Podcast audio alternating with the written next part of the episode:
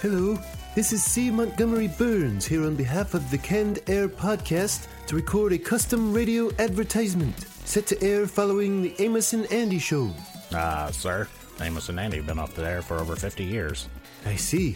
Well, then what's this Canned Air show even about? Comics and pop culture, sir. Comics, eh? Well, I've read my fair share of Mutt and Jeff. Actually, sir, they focus on more current, independent, and mainstream topics. On cannedairpodcast.com, you can watch movie trailers, check out past episodes, and even buy comics, movies, and video games. I see. And where might one find this CannedAirPodcast.com? Ah, on the internet, sir. Very well, Smithers. Take me to this internet. Well, it's not a place, sir. It's on a computer.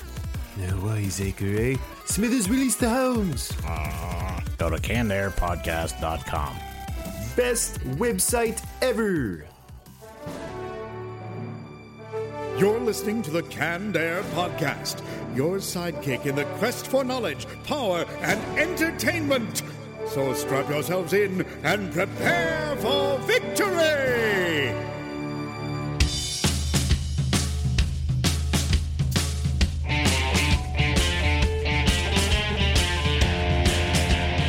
Hello, everyone, and welcome to another episode of Canned Air, a tribute to comics and pop culture. I am Jeremy Cowie. I'm Jack Doherty. I'm Jeff Holcomb. And joining us today, we have Cortland Ellis of the book Stab Gunner. Thanks for being with us. Ah, thank you for having me. Uh, we got a good show today. We're going to be talking about what's in store for the X Men universe. We're going to be talking about uh, how Total Recall is seems to be coming to life a little bit, right? Yep. And after all that, we're going to talk with Cortland about his Kickstarter project for Stab Gunner. But before we do all that, let's get to recaps. Recaps! This week on the recap board, you didn't have anything, did you, Jack, for recaps? Uh, not really, other than a couple of TV shows that are starting this week. Oh, yeah, actually starting tonight, Tonight, yep. Monday the 22nd, which will have already aired. But Yeah, Gotham. Gotham, yes. You a fan of uh, Batman, Cortland? Yeah.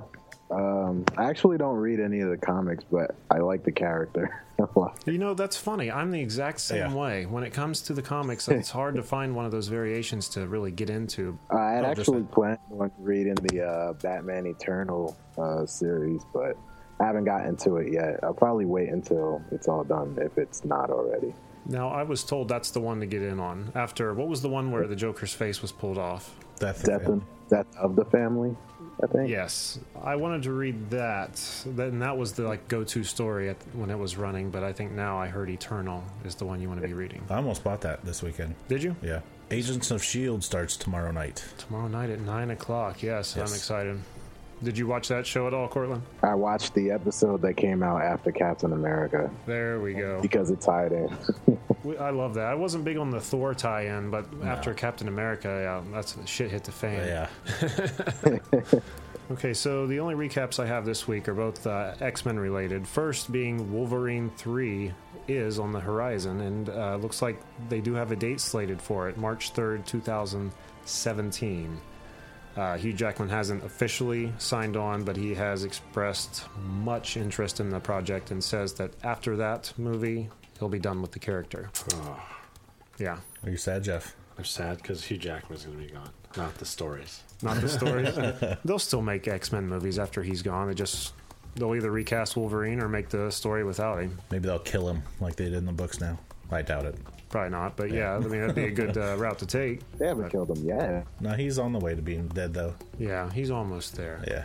All right, and the other thing I have is uh, the X Men Days of Future Past DVD, Blu-ray, and digital download have release dates. September 23rd for the digital download, and for the DVD and Blu-ray, October 14th. And it said there's supposed to be a special edition released in 2015. So I'm assuming this is going to be the version where we get the Anna Paquin cutscenes and maybe an alternate ending. I think they said is going to be in there. So I was going to ask if there's any special special things on it. uh, well, we uh, talked about that a couple episodes ago. It was the whole kitchen scene with Quicksilver. They're going to Oh, dissect that's right, that. yeah. Yeah, and then there right, was the like the Magneto on Magneto, or what was it? Where they compare the older and the younger Sounds generation. dirty. That's all I have on those two things. Just more mentions than recaps. But you guys have anything else? Uh, later on for X Men. That'll do it for recaps. Recap it! All right, with that, let's jump into the rumor mill. The rumors. Can't get away from the rumor mill. Yeah. Rumors. Jack, I have something here that says Aquaman. Uh, yeah, he was actually in Man of Steel. All right, Nobody saw him, but he was there. is that right? Yeah, back when uh, Clark was on the oil rig and he saved all those guys. He looked Yeah. all Wolverine because he was Yeah. all furry. Well, when he Furry. yeah when he fell in the water and was unconscious, and then two whales end up grabbing him and bringing him up to up to the surface. Okay. Apparently, Aquaman commanded those whales to save him. Go get him, guys. All you hear is no. I really don't remember it. I don't. Re- yeah, I don't real much remember the whale part, but uh, I just you know would chop it up on whales' good nature. I mean, aren't whales and dolphins supposed to be like that with or without Aquaman? I know some guy recently had a uh, his boat sank or something like that, and pretty much all that kept him alive was a dolphin that was hanging around. Really? Yeah, so why not a whale? No, uh, no scene establishing this connection has been released, but Zack Snyder apparently says that the link will be confirmed in Batman v Superman. Oh, jeez. So it'll be just like we talked about before. Aquaman will come over. Yeah. I saved you, and then he'll turn around and they'll be like, "Who was that?" Oh, poor Aquaman. you a fan of Aquaman, Cortland? Uh, not necessarily. Uh, I don't think. I don't think he has to be boring, but I, I mean, I'm always open. I try to be. I, I don't know. I just don't see it yeah, I can't get into Aquaman. It's hard to relate to. Anyway, unless you like swimming.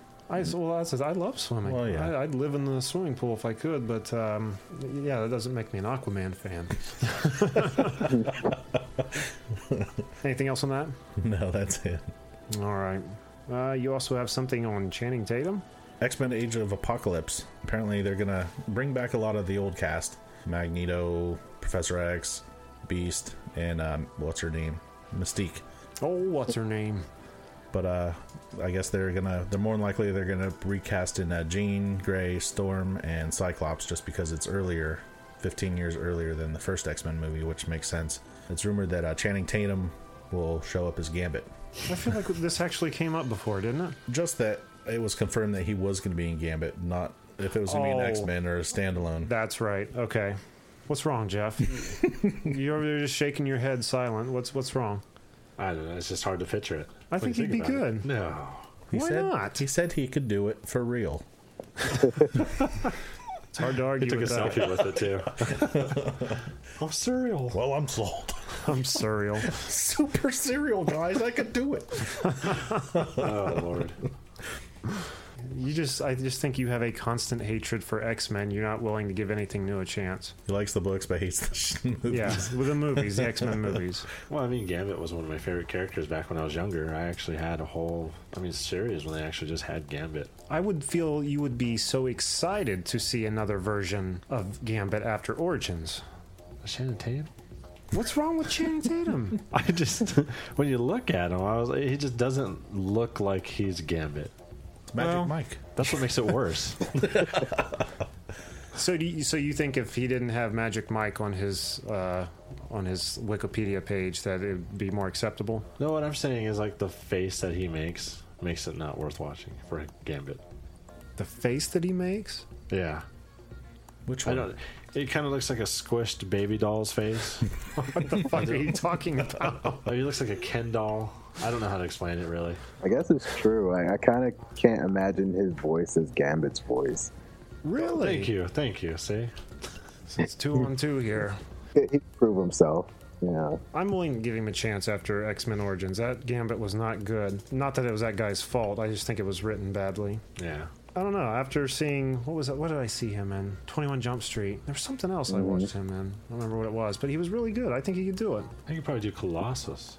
I could see. he it. might. Uh, oh yeah, that sounds better. Because it has the look. yeah, that might be a little bit better fit. This picture is a dead giveaway. Okay, so Jack's holding up a picture of Magic Mike next to Gambit for comparison. Uh, It's uncanny. Again, you're going off the stripper outfit. That's the first thing that was pulled up. Look at look at Gambit, how ripped he is. Yeah, Magic Mike has a tie. All right, well, gonna I put guess that we'll the I'll website. just have to agree to disagree here. We'll save this this uh, picture to put on the website. Jeff and Cortland, I think you both will be pleasantly surprised by what you see. I could be wrong, and I'll eat my I words hope if I am. oh well. All right. So bad. Hey, that one he's even got the hair going. Oh lord.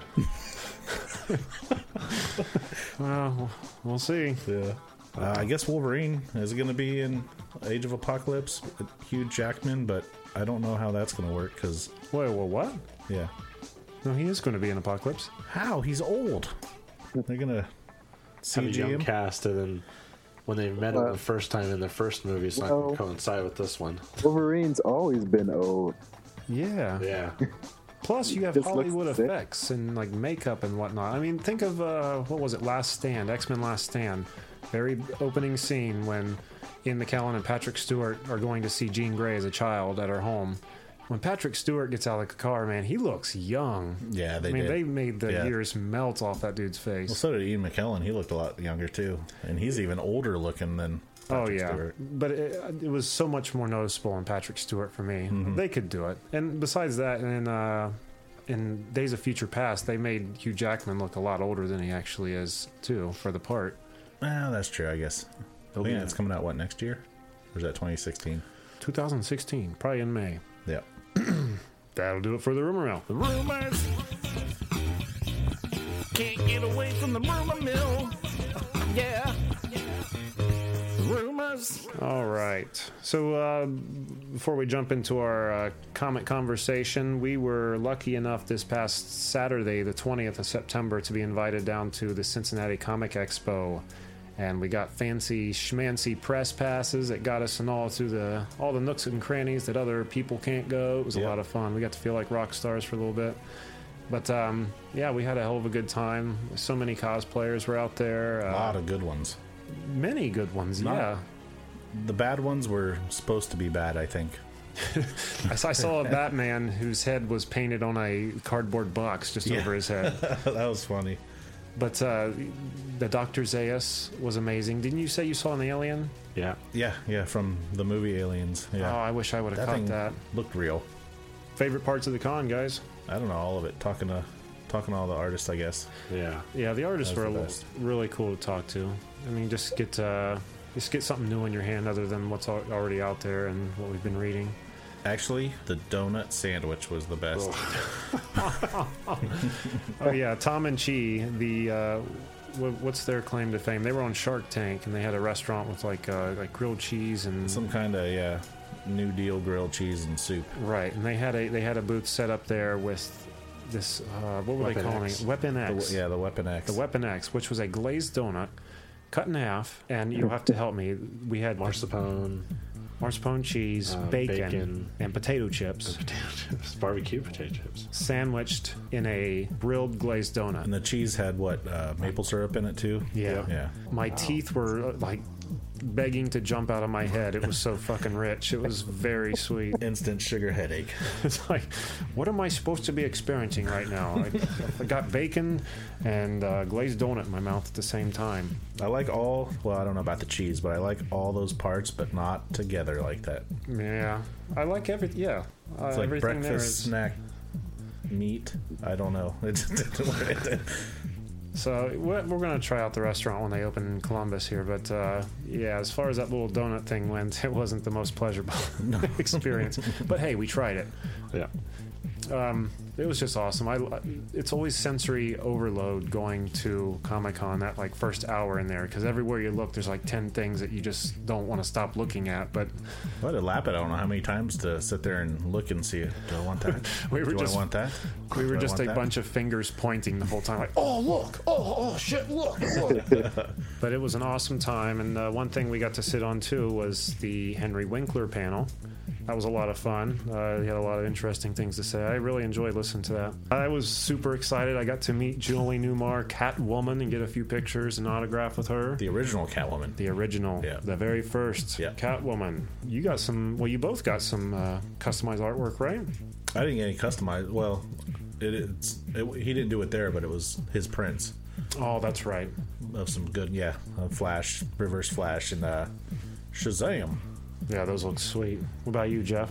Um, it was an artist that I seen years ago on DeviantArt. I finally got to meet her in person. I, I still don't know how to say her name, but it's N E N or Nin, I think it is. You would pronounce that Nen. Nin? I don't know. Ned? My Little Pony girl. no, no, that's that's for my wife. It was uh, I can't remember her name. You watch My Little Pony. Every day. He's a brony. yeah, sure. I, I'm actually not. I'm avoiding that show. I get addicted to things very easily. you you are afraid you will get addicted to it? I am afraid I will get addicted. Oh, to it. Jeffrey. I am scared. I just want to tousle your hair sometimes. Scared. Look at what happened with uh, Powerpuff Girls. I got addicted to that. That was hilarious.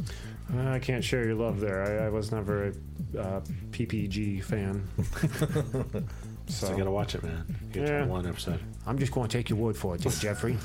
You know, I was gonna get uh, the autograph for the Black Ranger, but every time I went by, I did not see him there, he was spotty in and out of there. Yeah, and I, feel kept like hearing he his had an name over event the something. intercom. But every time I walked by, I'd see. He put the uh, suit on. Nuh-uh. Yeah, that's what they were talking about. He was walking around. You're just making shit up again now, aren't you? No, no. Remember, like when you guys, I, I kind of strayed away from you guys. Yeah. Yeah, he put the suit on. Well, son of a bitch. He was actually there with the suit, and the helmet was bigger than the suit. You had a camera in your hand, right? Yeah, that's what I thought. I couldn't get it ready because my hands were full. yeah, yeah, yeah, yeah, yeah. You got a backpack. That was very hard to get into for some reason. It was so crowded. yeah, it was. That's probably my. It was very downside. crowded. I mean, I mean, we went Saturday midday, so what do you expect? But um, yeah, it was a hell of a good time. Who else was there? The Green Ranger, uh, Tom or Jason, Jason David, David Frank, Frank. Yeah. Lou Ferrigno. Gee. The three Boba Fett's were there. The Eighth Doctor, The Eighth Doctor. Woo. Yeah, there was a lot of cool stuff. Lord of the. Rings, a guy from Lord of the Rings. I didn't see him. I saw him real quick. Did you? Yeah. I didn't see Julie. I didn't see her there the whole time. Yeah, What's her name from uh, uh, Firefly? some Uh, lady and a guy was there. That was it. I wouldn't know her if I saw her. She could be selling me something. I wouldn't know. I- She's hot. She's so hot. You're a hot girl. You must be from that show. All right. Well, yeah, we had a hell of a good time, and uh, Brooke Johnson, my gal, went along with us, and she took so many great pictures that we are now compiling into a comic book. So we're going to have that on our website. Uh, I'd say probably in about a week, maybe. It'll be a whole comic Yeah, comic expo page, basically. yeah, it's going to be a. But, oh, you're saying on the website? Yeah, yeah. The website will have. it. Okay, cool. And then on there we'll have the the PDF for the comic book. Yep. Sweet. So yeah, you can download it, print it if you feel so inclined, but uh, at least check it out, see what we got to see. All right, you guys want to talk some comics? Sure. And now, Comic Talk with Canned Air. All right. Who wants to go first this week? Okay, Cricket, you go. All right, I'll kick it off here. uh, at the expo, we got to catch up with David Brown, uh, Fifth Dimension Comics and creator of Obscura. We had talked about Obscura. How many episodes ago was that? Oh, I don't know. It was six Well, or eight. Yeah, something like that. And uh, Obscura was a book of. It was kind of like like Tales of the Crypt or something. You have a host who introduces you, or excuse me, who uh, welcomes you in the beginning, tells you the three stories that you're going to be reading on, and then you you know read through the stories. Uh, really enjoyed the first one, so when we met up with him at the expo, I had to pick up volume two, and it was a good read. I was so glad that he had. When I found out Volume Two was going to be there, I got excited. Yeah, I was like, "Yes, I'm going to go get it." I love the cover too. Is the uh, the creepy guy under the cover again? He is. He is sweet. He's right there. and he was uh, also nice enough to sign this comic book for me, too. This and Volume 1. But there are three stories uh, Patient Clem, The Gifted, and Automations. And um, I don't want to go too in detail about what they are, I don't want to ruin them. But the First one was really good about. Ah, see, now I want to sit here and just tell you all about it. I'll give a little bit of detail. Okay. The first story was about uh, which one was that? Patient Clem, a little girl who drowns in a river, and then uh, her body ends up floating away. Oh, and you told me about it. Oh, Yes, and a uh, another little girl who's looking for a friend finds the body, and that's all. one I'm, plus one equals two. yeah, so that's all I'll say about that one. The second story, it's Twisted, isn't it? the second story, gifted. This one was uh, very interesting, and I'm just going to give you a couple words here. Giant lizard in the city being fought off by a giant baby. Baby. Yes, a baby. Yeah, it was really cool. And then at the end, automations is a uh, it's more serious tone. Just talks about uh, us as humans, where we're going. It was a very good book. I totally advise checking it out. And actually, we can probably throw it on on our website, right? I don't know if he has it to sell through Amazon or not. Oh, I don't doesn't? think I don't think issue one is. Okay. Well, we'll make a link or something available for you guys Yeah. to check it out, or head over to Fifth Dimension Comics and look at it. I strongly recommend it. Who's next? I'll go next. All right. Mine is kind of hard to explain because I bought well, I bought uh, vol- was it volume three? It's a image comic called The Mice Templars, Yes. and the I think she was the illustrator we were talking to. She gave kind of a quick rundown of the story. Basically, I think it's a, a story of rats against mice, and a bunch of like on the rats team is a bunch of like night night animals Sure. and on the other side is the light animals. But it's a, it almost seemed like it was kind of like a Lord of the Rings type story. Just done with like mice and rats and stuff. Yep. It also reminded me of uh, the Secret of NIMH. If you guys ever see that movie, it was an old '80s movie. Sounds familiar, but I don't think I've ever seen it. Really good movie. But uh, she gave me, I get, I got a volume two. It was recommended, and I it's a couple hundred pages, so I didn't even crack that one open yet. But she also gave me issue number twelve of volume four, which is a huge battle between both of the the mice and the rats, and the whole book is nothing but like she was talking about when they were drawing it. It was like a twenty six page spread of a huge, just a huge battle. So you just see the battle between both armies and the the pal or not the paladins, the Templars. They end up getting like owls on their side to come down Oh, and that's swoop and sweet. fight, and the evil the rats side gets bats. And they also have druids that are using death magic and they're sacrificing their own team to get more uh, more power, more death magic power because it strengthens strengthens them, killing them. It, it looked like it was really good. Awesome. the artwork's awesome in it. It's, just- fantastic. yeah. It really is. I can't wait to read. it. I'm gonna once I, I'll go, I'll go over it again once I finish that book. It's gonna take some time though because there's a Right. lot to look at and I think it's a lot to read. The listeners really should have been there just to see our faces because this. What was it? Do you remember her name off the top of your head? Selena, It's Guerrera, something. yeah, Selena something Guerrera, I Guerrera. think. Let me look inside. Serena. Yeah, Serena Guerrera. Yes. She was telling us about the book and the story and everything as we are all around her table. We were we were captivated like uh, little four year olds being at story time at the library. Or She was very proud of it. Yeah. Well, she should was- be. yeah, it, was, it was- it was very good, very good. And I want to read that sometime when you're not reading it. It looks really good. You know what threw me off about that book though was it looked like it was a kid's book. It was the Mice Templar, Right. and then you It- see like this mouse and he's holding a little sword. Like, oh, look at that. It and has then the when you go into detail, you're like, oh, Right. Jesus. well, it has the kind of artwork that you would expect to see, like in uh, like the children's book, like the Velveteen Rabbit or something Yeah. like that. And I'm not saying that in a bad way. It, the art is fantastic. Yeah. Sure You- is, yeah. A lot of time, a lot of care went into it, and I'm sure the story is just as good. So Reminded me of Lord of the Rings. Is the first book is like with uh, what the heck was the name Frodo? It's like his whole beginning and how the the adventure is beginning. Oh yeah, And the second book is story the war. Third book is like them winning or the final wrap up of it. Sure. Even though they're coming out with the fourth issue or the fourth series is coming out like right now. Looks good though. it looks good. The damn train's loud as I know. I, I can't stop hearing that fucking thing. But yeah, Image Comics, The Mice Templars. So check it out. All right, it's now between Cortland and Jeff. Who's it going to be next? I'll do it. Uh, okay. I got this one. All eyes on Jeffrey. I couldn't choose which one I wanted to talk about, so I'm going to talk about the Supreme Blue Rose Tell by us about Image that Comic. book. It's very confusing at first because I'm not too sure what's actually going down. I've only bought the first issue.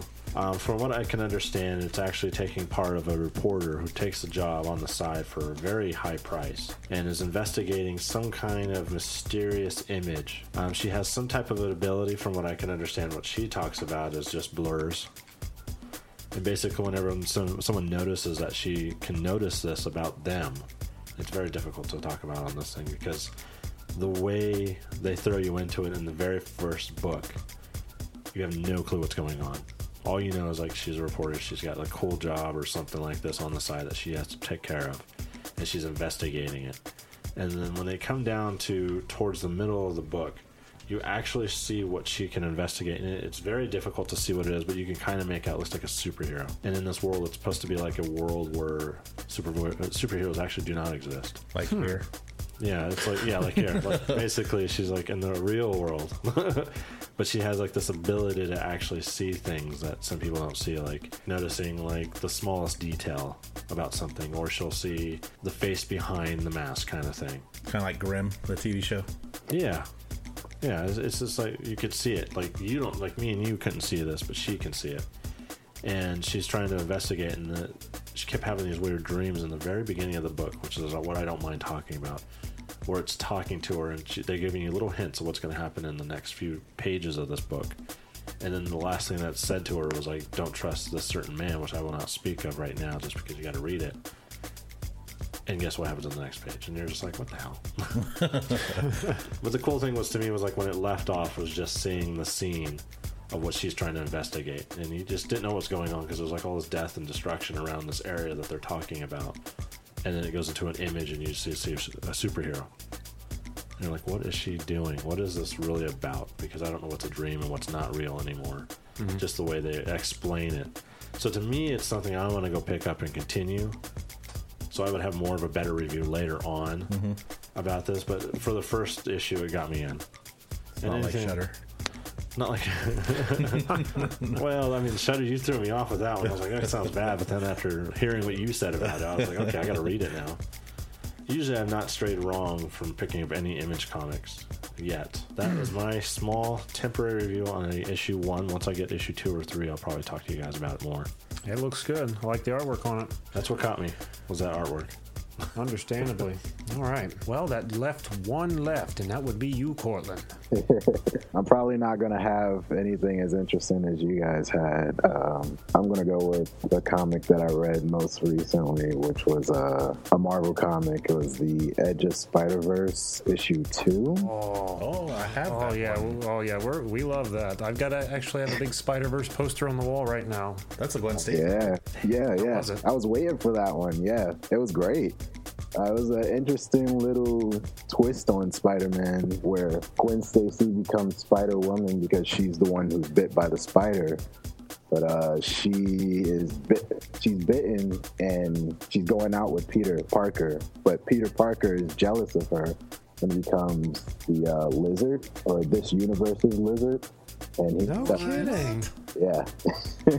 and he ends up uh, dying in a similar fashion to how Gwen Stacy died. And uh, in this universe, uh, Gwen Stacy's father didn't die, and she, he kind of plays the uh, Uncle Ben role. But Uncle Really? he hadn't died. I don't want. I don't know if I want to spoil it for you guys. Is that No, No, because I got to pick it up this week. Yeah, I am too. I'm so glad you said that because over the weekend when I was researching for the show, I Yeah. kept seeing things for Spider Verse come up. I was like, son of a bitch, I'm so far behind. Yeah, they have the uh, they have the noir Spider-Man, which I haven't read yet. I think that was issue one of Yeah. the Spider Spider Verse, but yeah, I was I was really looking forward to the Gwen Stacy one, mostly because her outfit was awesome. But Yeah, Yeah, it it is. had like a hood, right? Yep. yeah, yeah, and it was all white and had like purple accents. But uh, it ended up being a really good story too. So it was Now that that was issue two, right? Yeah. Yeah. There's five of them that are going to be in the Edge of Spider Verse, I think. Yeah.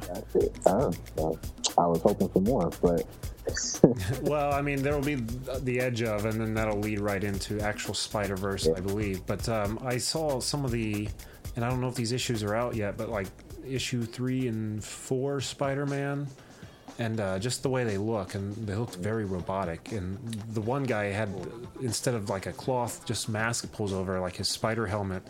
It was it was a helmet, Yeah. and he had uh, not only like the big eyes like the regular Spider-Man has, but he had smaller ones that went like up the back in our like back side of his head. Yeah, that right, that right there. That's this one that's this week. supposed to be the yeah. That's supposed to be number three, I think. I'm gonna have to stop over there and get those. I forgot all about those. I hate being broke. it's probably gonna be hard to get that Gwen Stacy one too. Oh, I should have put it on my pull list. Oh, I already got it. You got it already? No, it's it's in my pool. Oh well, aren't you special? Yeah. All right. Well, I'm gonna have to dig for that this weekend. Yeah. No, that wasn't boring at all. That was awesome. we were hanging on your every word. Heck yeah.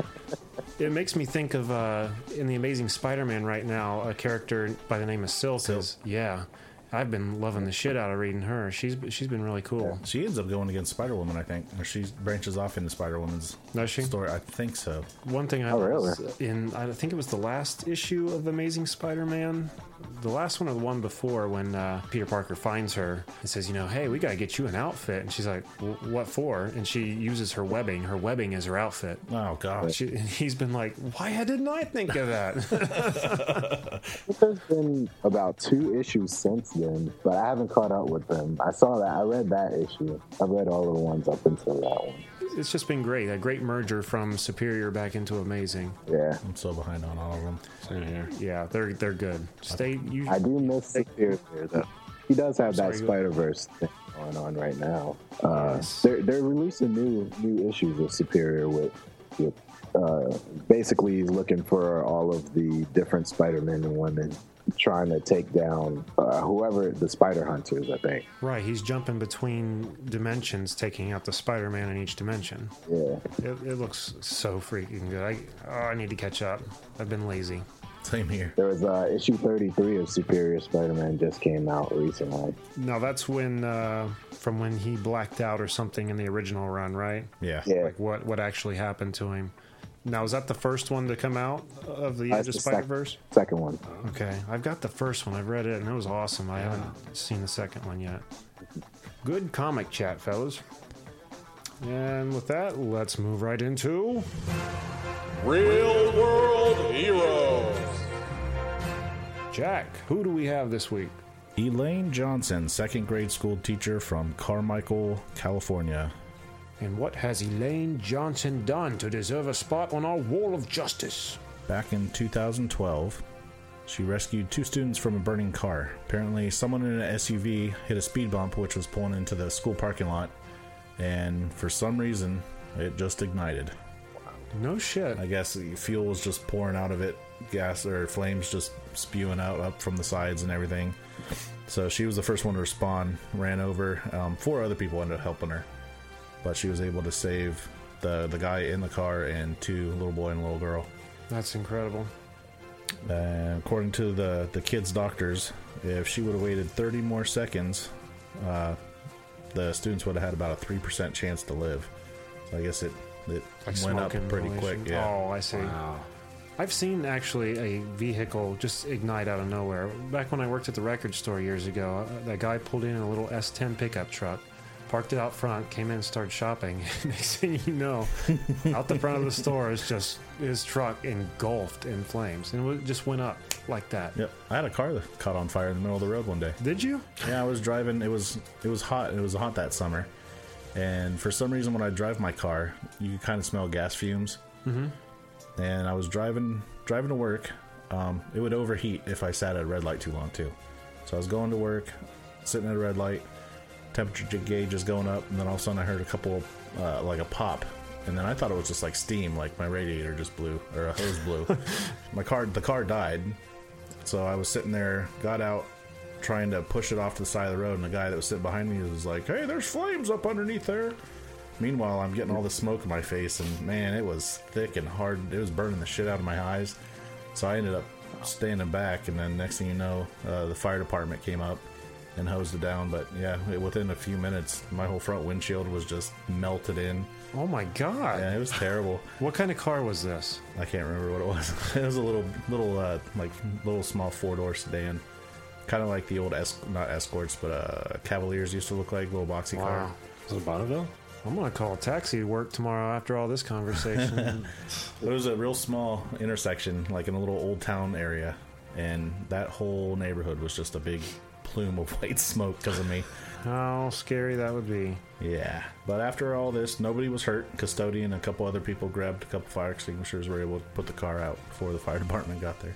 Incredible. I'd like to think I could rush up on a uh, burning car to pull out some children, but you never know when you're in the moment. I mean, at the same time, be like, it's going to explode, it's going to explode, it's going to explode in my Just face. like the movies. Right, exactly. I think that was an act of heroism that everyone could pull off. So for that, Elaine Johnson, you have found a spot on our wall of justice. In the Hall of Heroes. So thank you for your efforts. All right. With that, let's move into some stories we have here. Jack, you have something on Deadpool. So after San Diego Comic Con, not too long after it actually, there was the leaked footage of the Deadpool, Deadpool test footage, pretty much. Right. Did you yeah. see it? You I saw love it? that, yeah. And then about a week after it disappeared, like they started pulling it, like a, a good high def one showed up because the other one was like a screen, a, a, a video of a screen. Something different than what we've already seen? It was the same, but like you know, at the very end when he's doing the big roll, Yeah, the yeah, yeah. and he holds up the piece of paper, and you couldn't see what it was because it was kind of washed out. Well, Deadpool was holding a crayon drawing of him cutting off that dude's head, showing him what he's gonna do to him. Now, Fox has decided to go ahead with the movie. But it's not going to be that CG trailer thing we saw. This is going to be live action. Is it going to be live action? Mm-hmm. That's why I thought it was going to be all CG because that was. Now, what, what I read was that they have got Ryan Reynolds to play the role again. As he should. Yeah, he's got a smart mouth. He'd be. oh, Did you ever watch uh, Two Guys, a Girl, in a Pizza Place? Oh, yeah. That's where I like him from. That's yeah, exactly. He was always a smart ass in that too. Holy shit, man! I forgot he was even in that. That's been a minute ago. Yeah. Halloween episode was my favorite one they did. I never caught. I only caught it every once in a while, but Oh, That was he on. was the best part of the show. That was on like uh, on NBC, like at the same time, like uh, like Friends and Around Seinfeld Friends, were yeah. on TV. Yep. Damn. All right. But what I ended up finding out that after they made everybody happy that the movie was gonna, going to happen, that they decided to come out and say it was going to be PG thirteen. oh, Yeah. How are you gonna do that? That's what everyone's pissed about. Well, I see. What I found was they were still up in the air about it. If it was in fact going to be a rated R movie, or maybe this part was just rumored. They have EW has confirmed that Fox has slotted February 12th, 2016 for the movie. I think they were saying doing it outside of the summer blockbuster season would be acceptable to put out a rated R movie. But if they do end up releasing it in the summer, then you will get that two or that PG 13 rating. But along with that was the whole Fantastic Four pushback Right.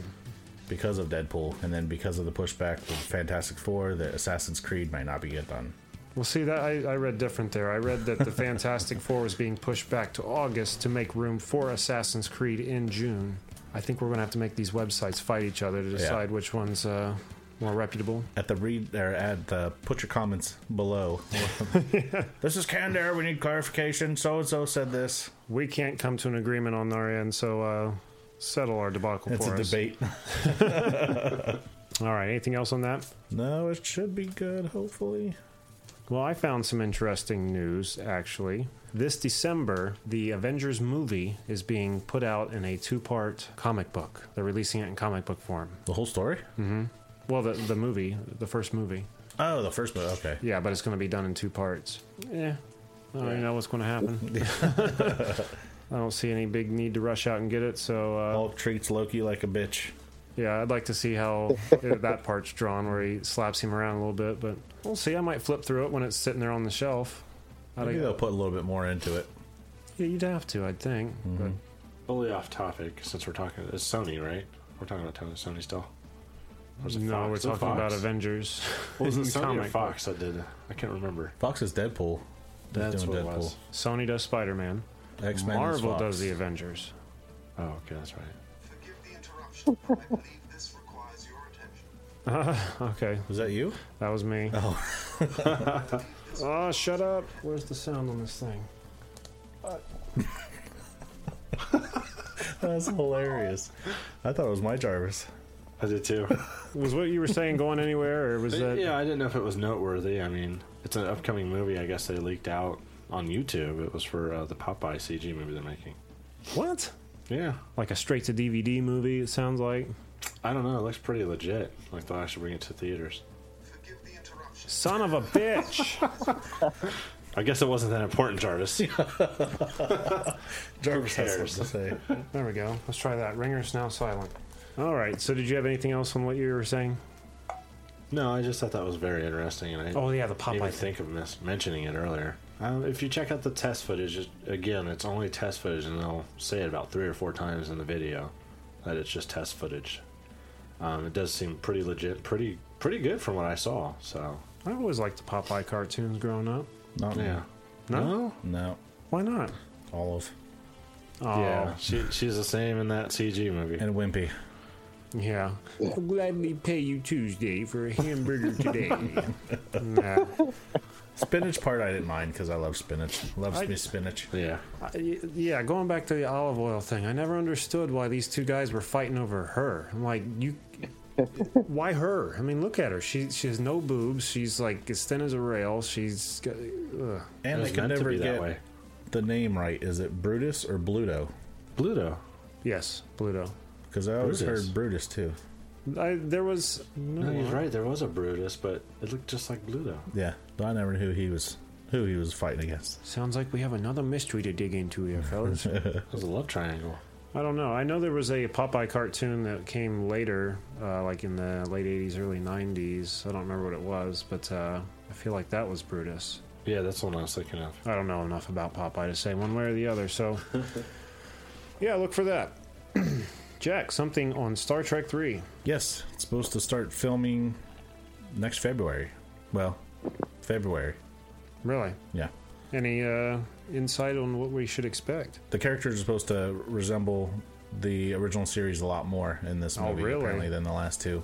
Which I don't know how that can be without being the actual characters from the original series. They'll start modeling their hairstyles more toward it. Maybe uh, Maybe Uhura will start wearing it up or something. Yeah. Maybe Scotty will dye his hair brown. Instead of being the ginger. Maybe. Bones, he, he uh, he can't be any closer, I don't think. Uh, Sulu, he's pretty close. Chekhov sounds exactly like him. He's a little bit harder to understand, I guess. yeah. Those are good movies, though. Yeah. Those are such good movies. I'm sure it'll be good. What they say about Spock? He'll be in it. For real? Yeah. Well, no, I meant like you know, Nope, no Spock in this one, Jeff. no Zachary. Uh, Zachary Quinto. yeah, Yeah. is he'll be in it? Yeah, he should be. It's Spock. Well, he said that the second one was going to be his last one. I don't remember where I seen it. From. I think it was a commentary I was watching. You a fan of Star Trek, Cortland? Only Star Trek Voyager, but I am a fan of the movies. I've never seen Voyager. I didn't like that one. I, I don't watched know. I did like Seven of Nine.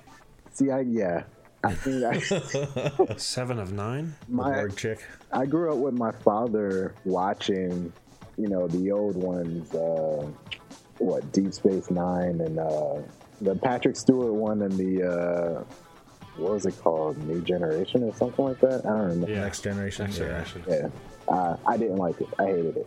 But for some reason, Voyager just clicked with me. And it, it wasn't that it was that great of a show for me. And it's just, it was so much better to me than the old ones that I just watched it. You know? I can see that. I definitely prefer the original series over Next Generation, and I, I enjoyed Next Generation. It just seemed like a lot of the adventure was pulled out of it. It just it was It was just a lot of talking. Yeah, yeah, life uh, with something weird happening every once in a while. Yeah. yeah. You you lost that uh, adventure. And then Q. Oh, Q. Freaking hated that guy. There was so many good characters in Next Generation, though. Uh, Data, Geordi La Forge. They, they were just great characters. Worf. Oh yeah, Worf. The new movie is supposed to take place a few years after Star Trek Into Darkness, and it's supposed to be more about space exploration and meeting aliens. So the whole story of the five year mission. is supposed to take place during that five year mission Nice. instead of being around Earth all the time, Sure. crashing enterprises into oceans and whatnot. Paramount said that they want to release the the new movie 2016 to go along with the 50th anniversary of the series. I just hope they don't base the movie on one of the old movies. The story like how the last movie was with Khan. Oh, I see. In a way, if you look at parallel universes, something's going to happen the same. They just branch it off, even though it does Right. change a little bit. Butterfly effect. Kind of like going back to the Like the- Spider Verse. And then at the end of that one, what uh, Kirk died instead of Spock. Oh, right. So now they'll end up going to Spoilers. save, not save whales in the third movie, maybe. They'll come back to Earth and save, Dolphins. yeah, dolphins, sure. Sardines. They'll save the rhinos. How about that shit if that's what happens? I'd be kind of pissed. What?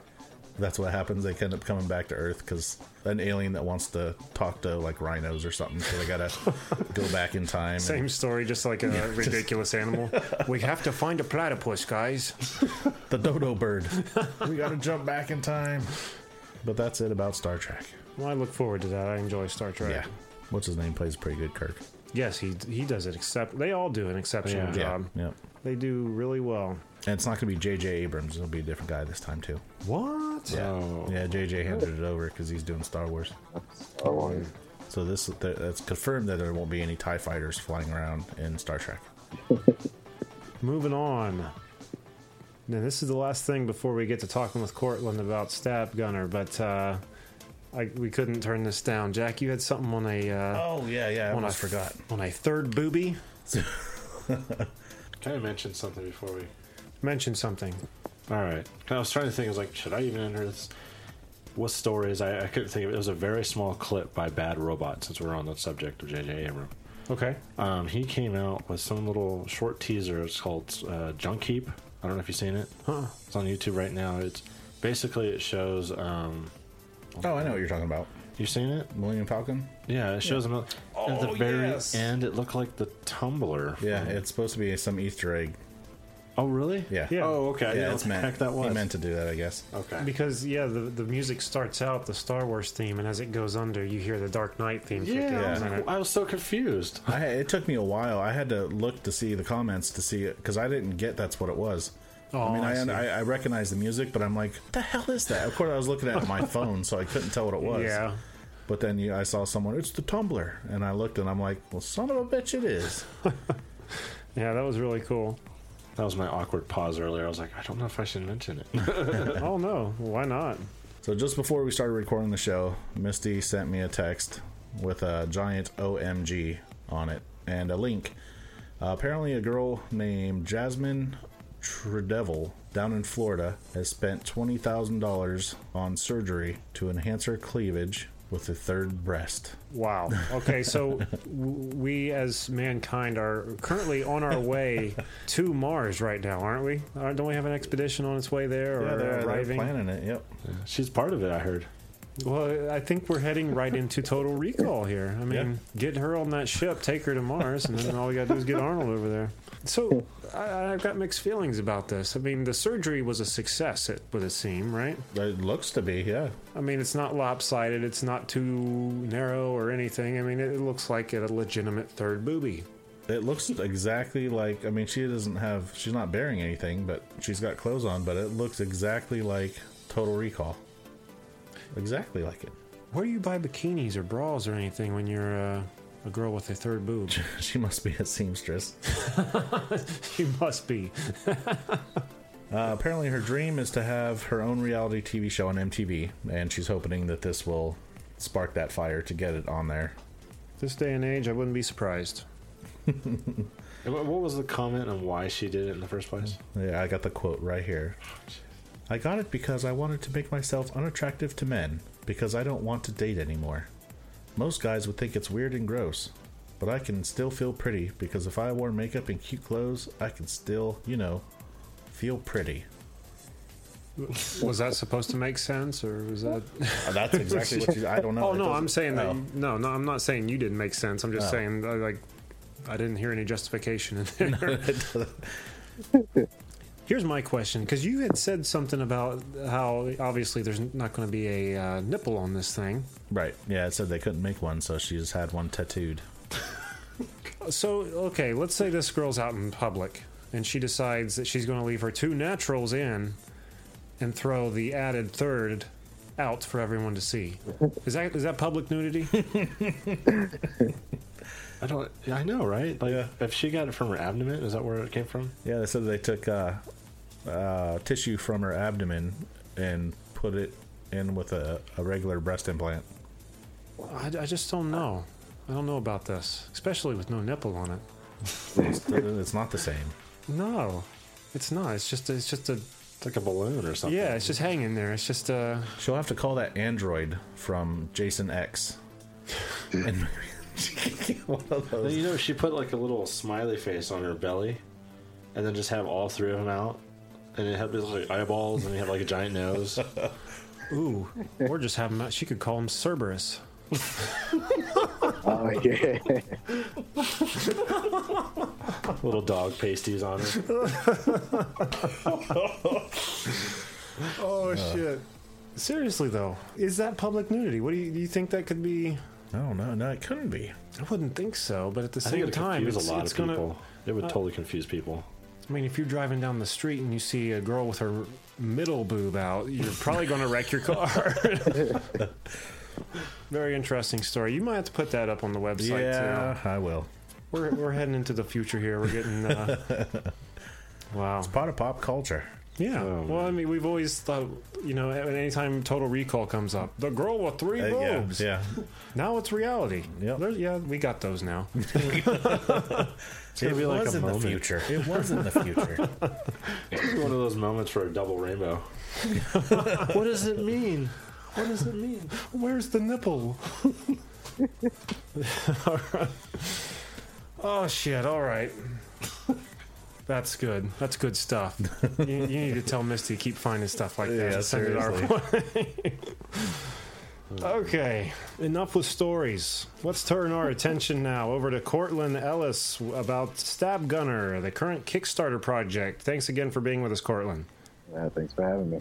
So tell us uh, about Stab Gunner. What is it? All right, uh, Stab Gunner is a story of two assassins who strike a deal to go and take out the mayor and crime lord of Scene City. It's very beat 'em up based uh, video game. The story takes place in a video game world. We based it basically off of retro 16-bit uh, beat 'em ups like Streets of Rage and uh, Final Fight and Double Dragon.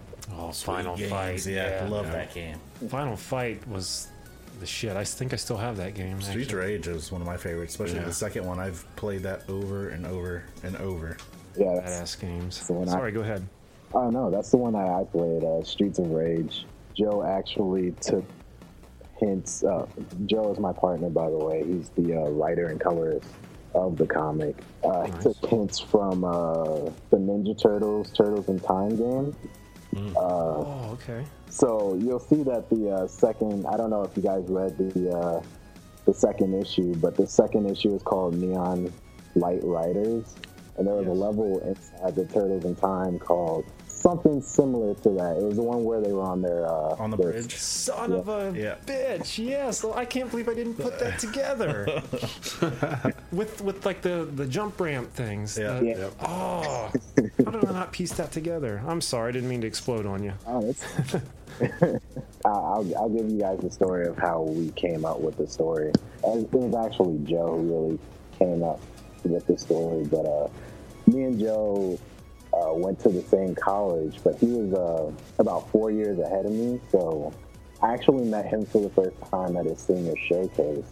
About four years went by. He had went on to start his uh, own animation studio called the Victory, and uh, the school would invite him from would invite him to the school uh, from time to time to show off what he's done, you know, and inspire the students.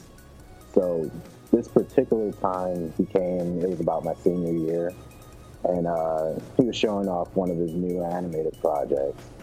And uh, my friends had urged me to show him my sketchbook, and I didn't want to do it. I didn't want to, you know, show off. But uh, I ended up doing it because we were in the middle of looking for internships for credit. So I ended up showing him my sketchbook, and he liked it, and he invited me to be an intern at his uh, animation studio.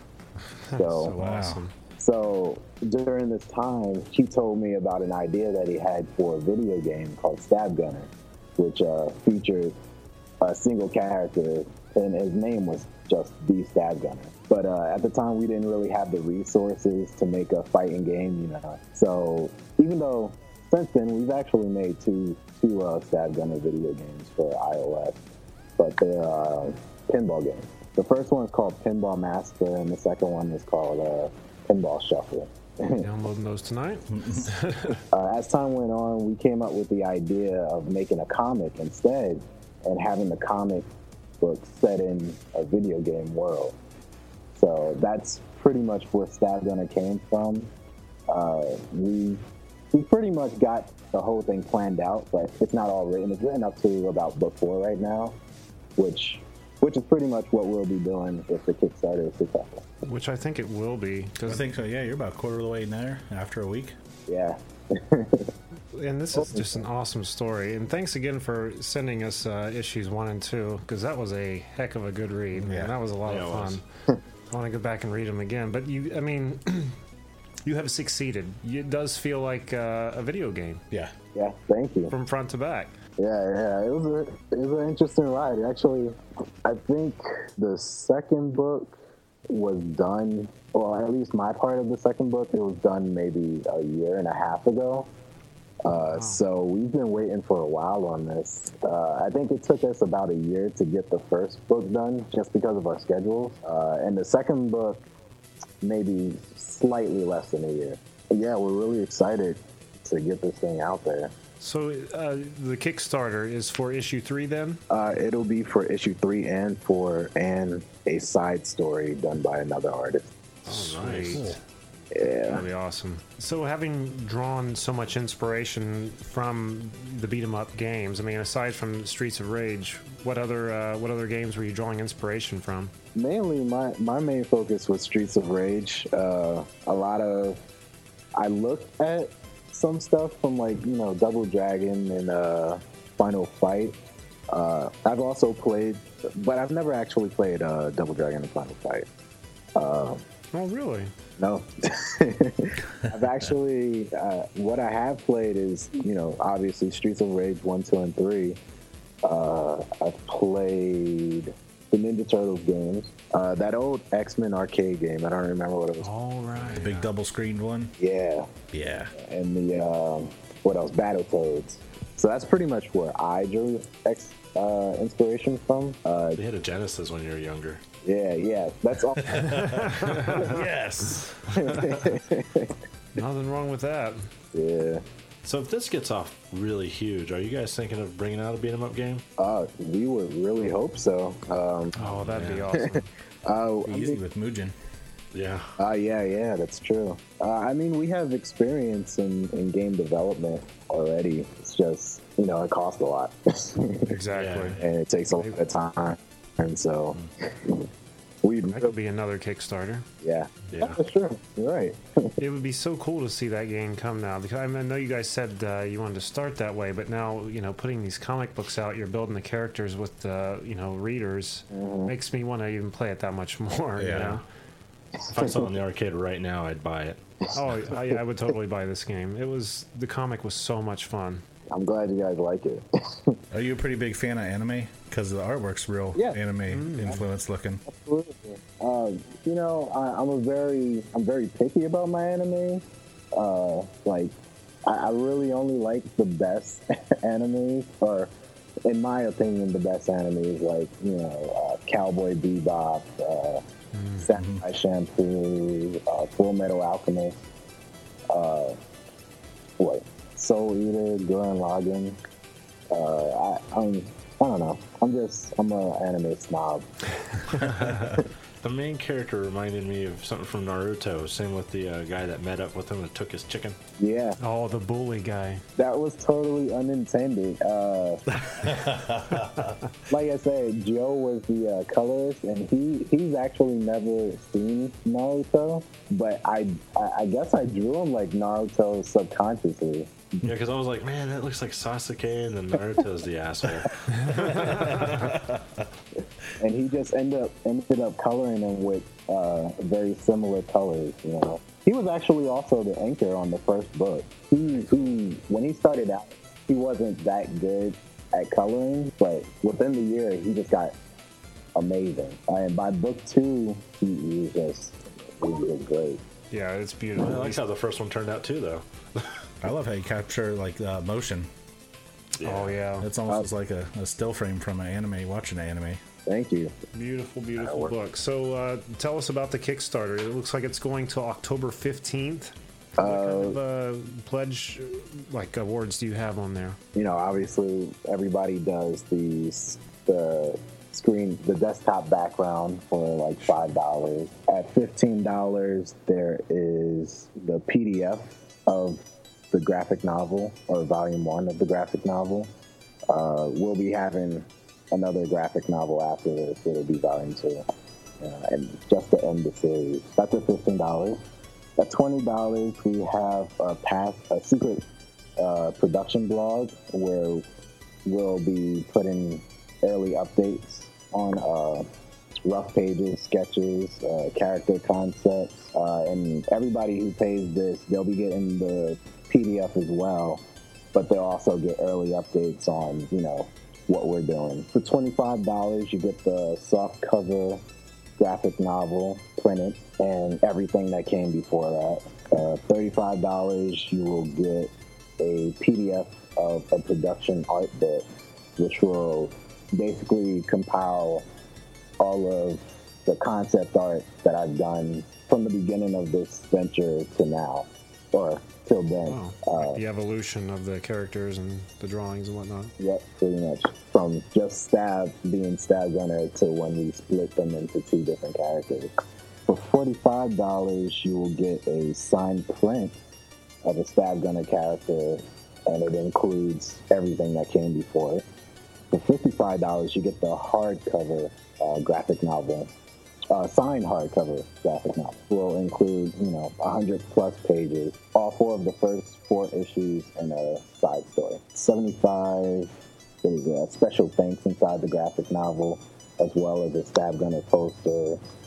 For $100, you get a sketch of Stab Gunner or any other character from the Stab Gunner storyline, uh, which they'll see on the on the Kickstarter page. There's a bunch of characters that I've put up there. What are we up to? 150 $150. You get an original page, uh, 11 by 17, original Stab Gunner inked or pencil page. For $200, you get to have a cameo inside the graphic novel.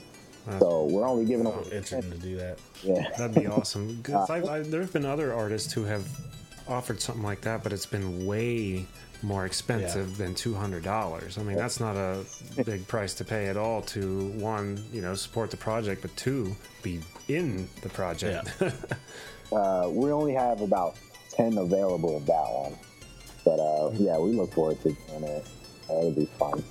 Uh, they'll probably be inside book four because that takes place in a casino. But uh, Oh, really? yeah. Uh, That'd be it's- cool. It's- Yeah, no, I don't want to give away anything, but yeah. No, I, I understandably, yeah. Don't don't give anything up. So, are you going to be taking this project, you and Joe, to any like comic cons or anything, or have you? Yeah, I hope so. Uh, we have taken it to what is it? We've taken it to Baltimore Comic Con twice. This is about two, three years ago, though. Uh, we took it to Baltimore Comic Con. Uh, we took it to Boston Comic Con, I think, and Otakon as well, which was fun. We definitely found our audience at Otakon. No, where where's that? Uh, Otakon. I don't even know what that is. Otakon is the anime convention. Uh, Oh, see. It's inside the same convention center that they hold uh, Baltimore Comic Con at. But, uh, you know, we were also uh, promoting other things uh, like the video game. Yeah. So these iOS pinball games, they're on uh, the in the App Store now available. Oh, yeah, yeah. Pinball Shuffle and Pinball Massacre. All right. And as far as the uh, first two issues of Stab Gunner, where can our listeners get that? Uh, right now, the Kickstarter page is the only place you can get them. Uh, we did have it on our website, uh, which was thevictorycomics.com. We'll probably be putting it back up on thevictory.com. We'll probably make an update just telling people where they can find it beyond this. Well, I got to say, man, it was a pleasure uh, reading these books, and we want to thank you once again for letting us read them. And we're going to have uh, links up on our website for our listeners to go over to the Kickstarter page, check it out, and donate a little bit of money toward a very, very good calls because I, I cannot wait to read more. I've this been book. waiting for this to hit the Kickstarter forever. You had talked about it a couple of different times. I was like, "What is this Stab Gunner fisticuffs?" Yeah. And I, when I finally read it, I was like, "Holy cow, man, this is really good." so yeah, uh, keep us informed, man, with how everything's going. And uh, like we said, we'll uh, put your information up on our website, and we'll send people your way. Thank you very much. Thanks for having me. Oh, it's been a lot of fun, man. Also, when you're at our website, uh, Jack has a bunch of cool things up there to check out. What do we got? Show recaps, direct links to the Stab Gunner Kickstarter page. What about that plug? There you go. That's a hell of a plug. Uh, videos and trailers, pictures coming soon. The Cincinnati Comic Con Expo comic book, Yes. and also the Canned Air video game store, movie store, and comic book store. Hell yeah. awesome. All right. And don't forget to stick around after the episode to listen to the Henry Winkler panel from the uh, Cincinnati Comic Expo. It was a good listen. All right. So I think that's going to do it this week. Uh, until next time, I'm Jeremy Colley, And I'm Jack Doherty. I'm Jeff Holcomb. And I'm Cortland Owes. and we'll see you next time.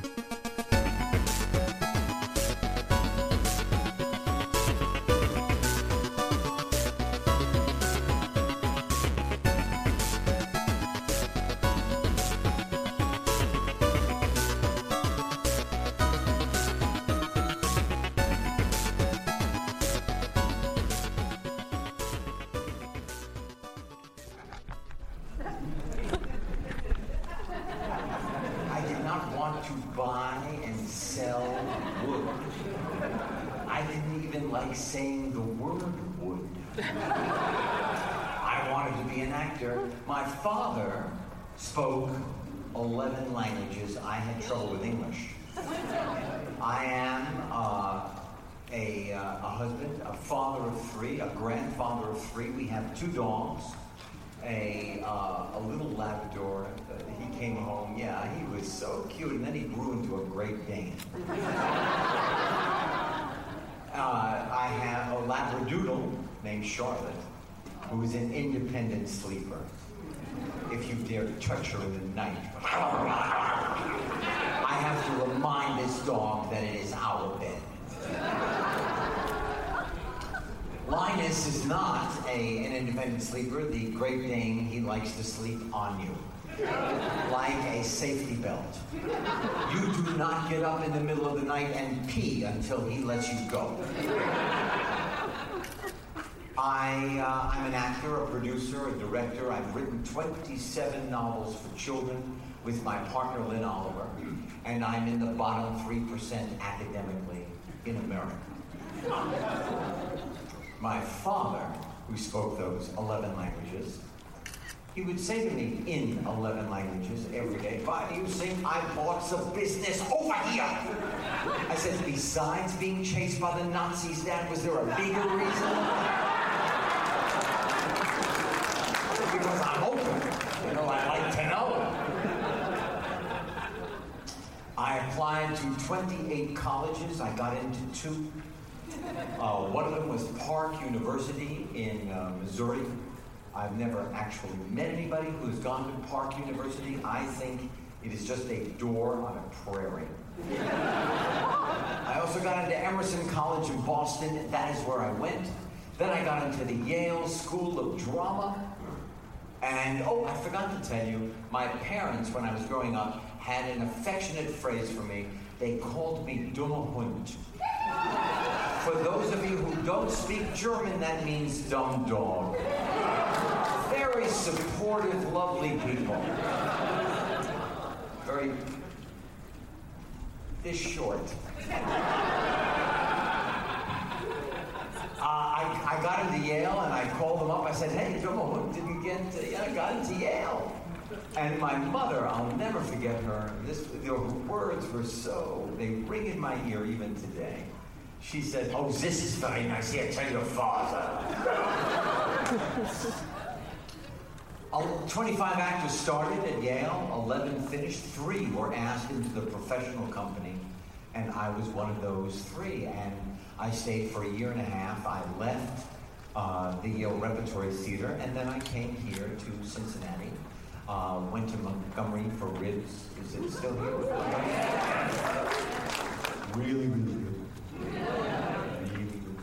Uh, and then uh, I uh, went back to New York City. I did a play that opened and closed in one night. Uh, it was called 42 Seconds from Broadway. It was 42 seconds on Broadway.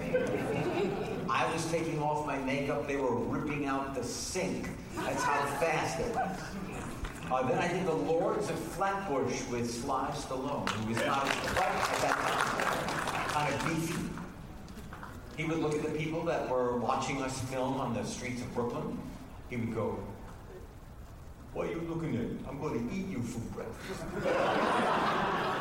I said, You probably don't want to do that, Sly. The guy is chewy. I made enough money from commercials and the Lords of Flatbush. Uh, I went to California for one month, rented a room from these two women uh, who had cats. They were bald. All of their hair was on my clothing. I'm not a cat person. And then uh, two weeks later, I auditioned for a new show, and I had hair down my shoulders. I walked in, and in the green room, they call the green room where the actors wait either to go on the stage or wait for to meet the producers and the, the writers. And I don't know why they call it green. It's never green. I waited in the green room, and every actor at this particular audition was famous. They were all on television, and me. Hi, how are you? wow, you look famous even sitting down. And uh, I auditioned, and one, uh, two weeks later, they called me at the end of my stay in Hollywood, when my money ran out, when I had to go back to New York City, and they said, Would you like to play this character? And I said, Look, when he takes his jacket off, who does he have to be cool for? If you let me show the other side, that's probably for me. That's my wife. She can find me anywhere. If you let me show the other side of the character, the emotional side, it will be my pleasure. They said yes, I said yes, and I uh, did the pilot. I had six lines. And uh, for the next 10 years, I went E.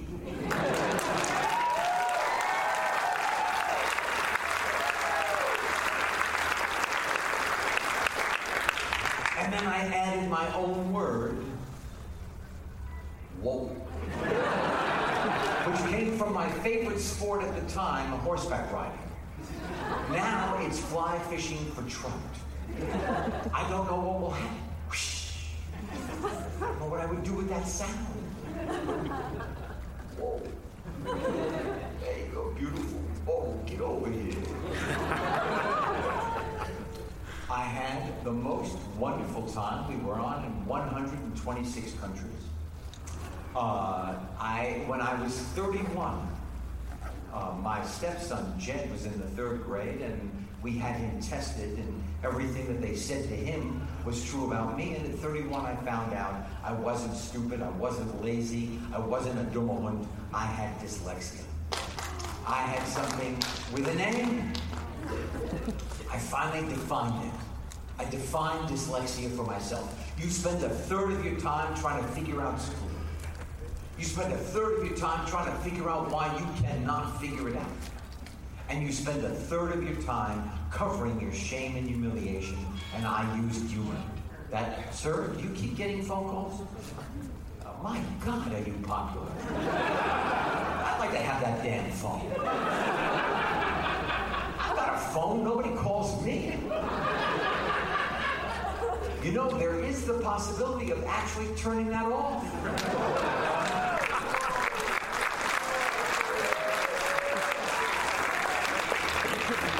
I mean, just while I'm speaking, the next person, hey, just let it rain. No, it's okay. It's just, you know, I just, uh, I, it hurts my feelings. Yeah, because, you know, whoever that is, is, you think is more important than me. I'm going to come down there in a minute. I'm going to test you on everything I've said.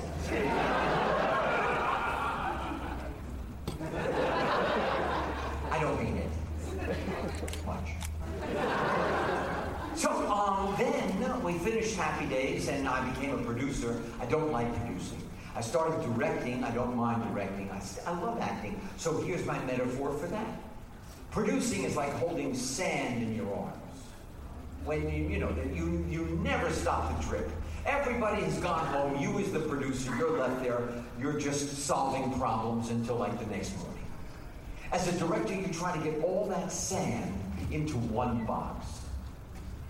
And as an actor, I get to play in the sand. I really love acting, but I had a lull in my acting career. Who knew there would be a lull? I was typecast. I, everything I got was like the Fonz. You know, I was asked to be in Grease. And I thought, oh, well, I've done the Fonz, and, you know, I'm not going to do that. So I went home and I had a soda. John Travolta did it. He went home and bought a plane.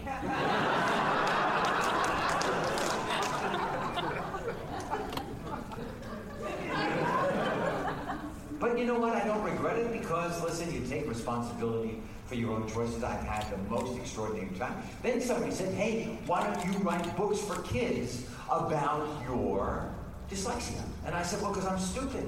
You know, I believe that if you say you're stupid or lazy or dumb or silly or whatever it is often enough to a child, they start to believe what you're saying. I believed I was stupid. This is what I learned. For every child in this room, every child in the child of every child that's in this room. How we learn has nothing to do with how brilliant you are. And if you understand and you find what is great inside you, your job is to dig it out and give it to the world as a gift. There is not.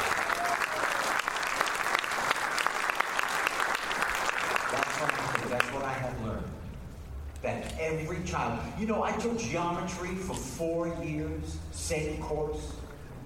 I, I, I felt terrible. I was humiliated. I couldn't get it. I didn't know what they were talking about. And I, I didn't graduate with my class. I got my diploma in the mail because I couldn't pass geometry. Finally, I got a D in summer school my senior year. That was in 1963.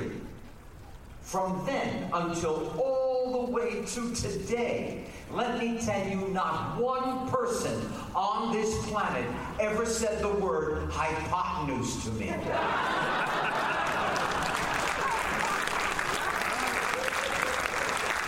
the hell were they thinking? So, this is what I learned in my life. We've got to start teaching children how they learn, not what we think they should learn. Amen. Hello. Come to Henry.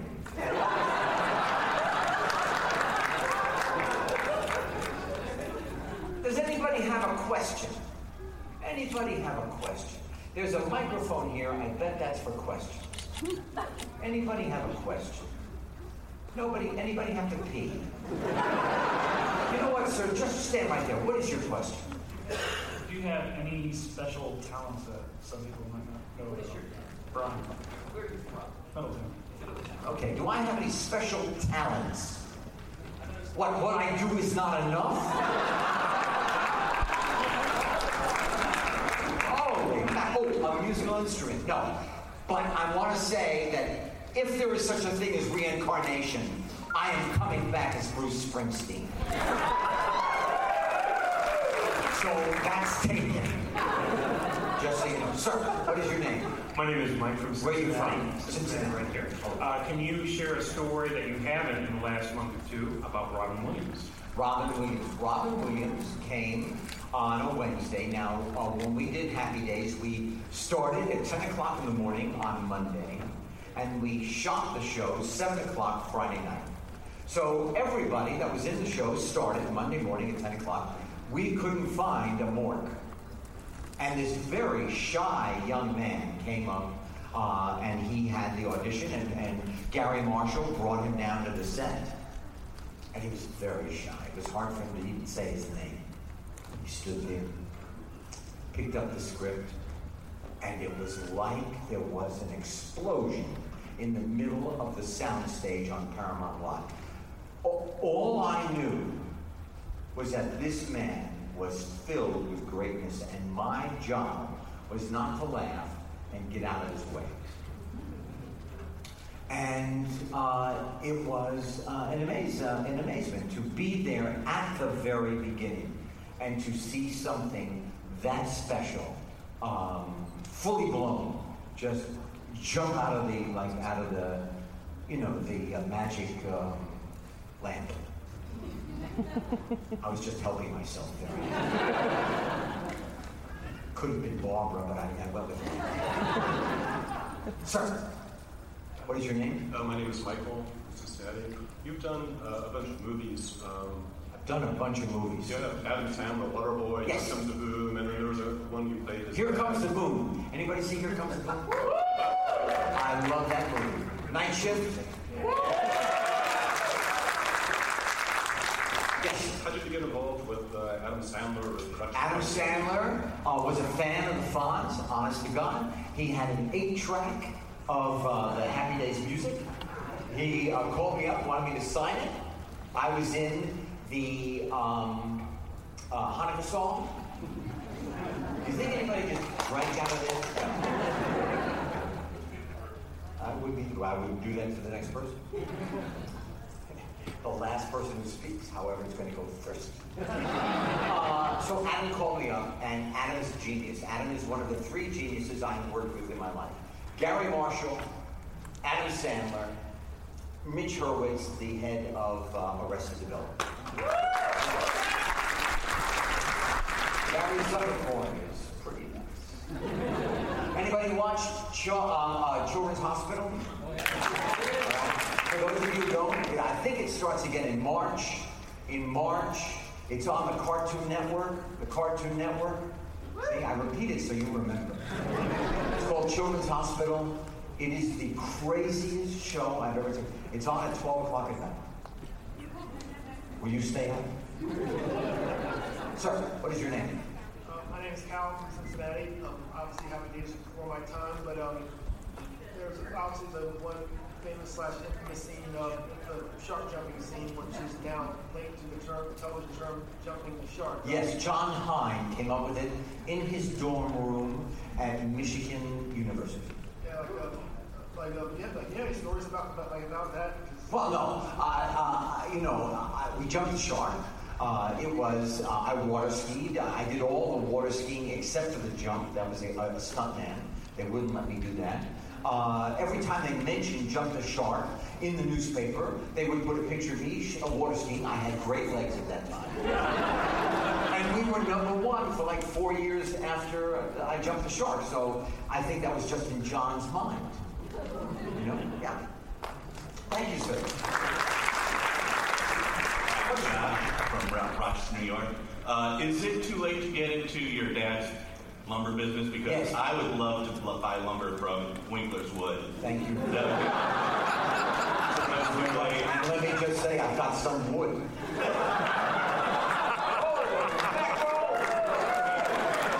Thank you, sir. Here's a kid five years old. He's clapping. Wait until you understand what I'm saying. Wow, are you going to have a good time? Sir. Hold on. Darling, what is your name? Uh, it's Stephanie. Hi, Stephanie. Um, my question is, uh, you've done two of my favorite shows, Happy Days, and you're also a guest on Law and Order, which Yes. is one of my favorites. Thank you. Um, is there any kind of actor that you kind of geek out to see? So someone either you've never seen or someone I love Anthony Hopkins. I love Jack Nicholson. I love Ryan Gosling. I think Ryan. Emma Stone. I think Emma, those people never have a false beat. They are just great. I wish I was as good, as young as Ryan is. I'm not kidding. He, I think he is just unbelievably. Thank you. Oh, darling, what is your name? Hi, my name's Whitney. Hi, I Whitney. have. Hello, Miss Nowitzki. Sprechen Sie Deutsch? Yeah. No, you know what? Nur ein bisschen. Ein bisschen? Ja, sehr gut. Um, was gerade auf Deutschland ist. How about if you go right back to English?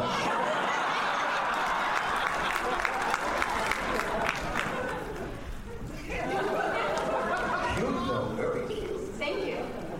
Oops. Oops. um, I have two questions. I would love for you to tell the story of the brown jacket that you wore. Oh. In, and also, you have made a very good career for yourself while being very recognized for Fonz, but you seem to have, even though you said you were typecasted, you kind of grown beyond that. Can you Right. tell, explain how you did Okay, that? here we go. Brown jacket. When I first played the Fonz, you'll notice that in the early episodes, I was not able to wear leather. ABC thought I was going to be associated with crime if I wore leather. Garry Marshall went to ABC and said, How do we get him to wear a leather jacket? They said, Okay, if he does a scene with his bike, he can wear leather.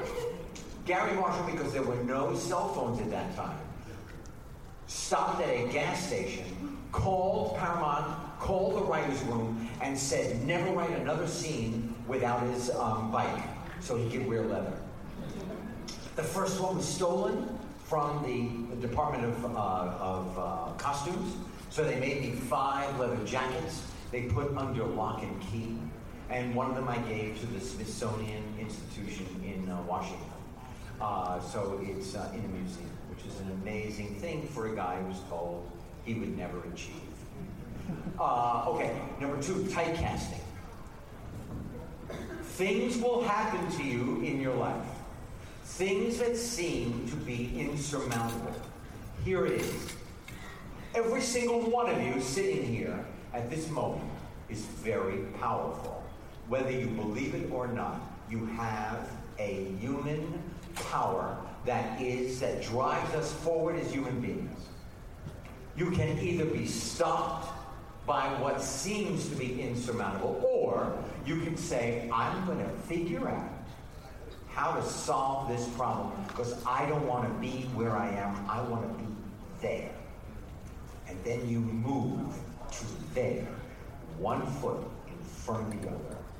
And eventually you get to stand here and talk to you.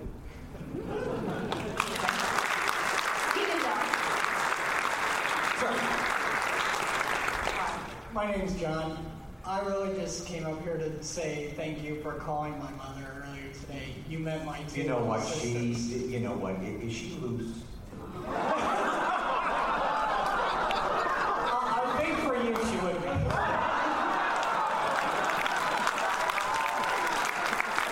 If you showed up at the door in the Fonz outfit, and you yeah. shall receive.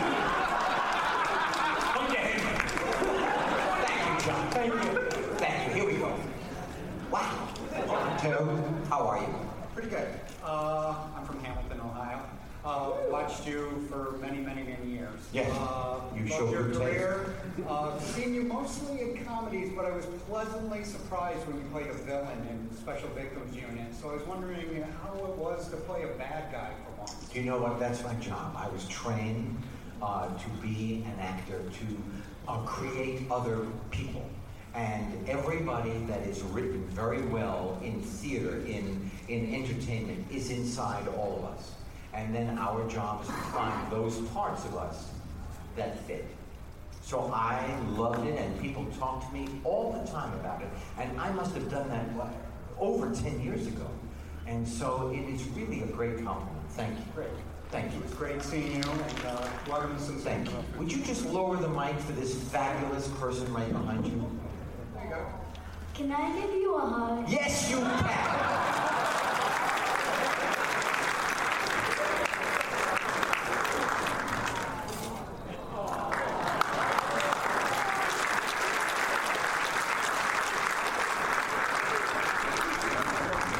She's a plant I've met her before. but she's so cute. Yes, my darling, what is your name? Um, my name is Hope. And where are you from? Good. I made you a picture. You made a picture. Thank you, sweetie. Thank you very much.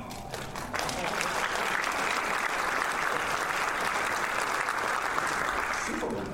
My name is Kate. Hi, Kate. I'm fine. How are you? Wonderful. If you could punch one person.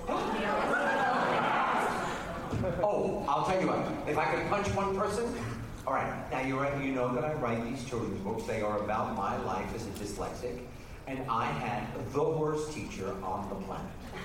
Her name was Miss Adolf. I think she was related. if I could punch one person, do you know that I raised my hand in the fourth grade to ask her to go to the boys' room? I am still waiting for her to call. But if you could punch one person from the Arrested Development cast, would it be Michael Cera? I love Michael Cera, Michael Cera is a very good friend of my son. I would not punch Michael. He's on Broadway right now as we speak. Unbelievable. Thank you. Thank you. Thank you. Yes, my darling. I was wondering if you could actually do the quarter trick. I can do the quarter trick. Can you tell us that? No, a magician never tells you how they can do a trick. But it is the only trick that I do. I will be in my booth after this is over for about a half an hour before I go to a delicious dinner. And then I'll be back after that, I think. So um, I will show you at, uh, at my booth. You look great in yellow, baby. Little bumblebee. Yes. Hello, sir. Um, I actually was. I really enjoyed what you said. How you wanted to play the Fonz. You wanted to be. Oh, when he takes off the jacket, how cool! Like who does he have to be cool for? And you wanted to show the guy behind the jacket. Um, what do you think is the moment in the series that that is best shown? When Richie was in an accident, he was in the hospital, and I cried over him making a deal with God. Yeah, that was the, the quintessential. You know where that came from? There was a home for um, for uh, wayward boys in uh, Massachusetts, and they wrote a letter to Garry Marshall, and they said, "Look, these guys are very tough, and they love the Fonz, but they will not show emotion. Could you do an episode where the Fonz shows emotion?" And we did it directly from that letter. That's where that came from. Thank you. Could you lower the microphone for the people behind you? There you go. Hi. Hi. What is your name? I'm Rachel Liggett. I'm from Chillicothe, Ohio. And my question is, do you and Ron Howard still have a relationship? Yes, we do. As a matter of fact, we're married. Uh, Ron Howard is in uh, England and he's making a movie, and he is a good friend of mine. He's like my younger brother, and he is a very talented man. I really, I love him. Thank you. Great question. Hello. You help? Hi. Hi. What is your name? Ashley. Hi, Ash. How is it on your toes? What's going on? Um, what's your favorite song? What's my favorite song? Well, I love Bruno Mars.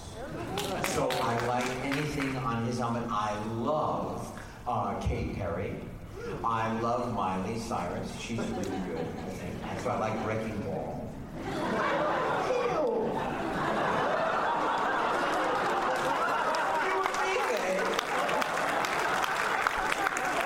Thank you.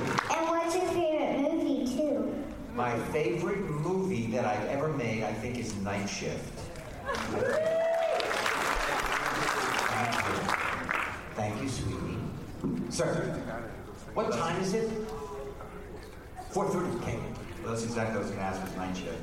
What's your favorite story to talk about Night Shift? What it was like to work? All right, I'll tell you exactly. And how, how was it to work back with uh, Michael Keaton? Keaton, and did you see his newest movie?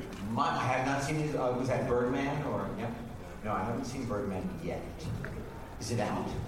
Uh, sure, it's a festival. Oh, the festival. Uh, Michael Keaton came in, and within 30 seconds of auditioning, he had the part. He was funny and delightful and energetic and just created a beautiful um, Billy Blaze. I was offered to do either role. I thought, oh, I did the Fonz, I will not be Billy Blaze, I'll play Richie, so I played Chuck. Ron Howard was nervous because the crew has worked on 25 million movies and this was his first. He had the respect of everybody on the set within 10 minutes. Thank you. Sir. Mike here from Kentucky. Hi. Uh, character Fonz not only um, was arguably the best known character from Happy Days, but pretty much transcended into popular culture, even having what was probably the first video game ever made about a real person. Did you have any idea that the character was going to go as far as it did? I did not. I remember I had six lines. I made a thousand dollars a week. I was in pig heaven. I, I, I was just trying to make him uh, come alive and as funny as I possibly could. Ron Howard was actually one of the greatest acting partners I've ever had in my life.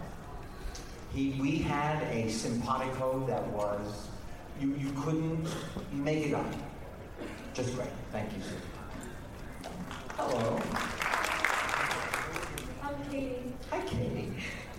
You said you never got to use geometry life, so I thought I'd put that to the test. If I'm right.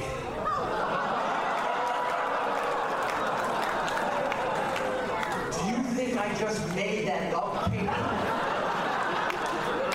Go ahead. Go ahead. What, what were you going to say, Dave? If a right triangle has two leg lengths of one of three and one of four, what's the length of the hypotenuse? Get out of here!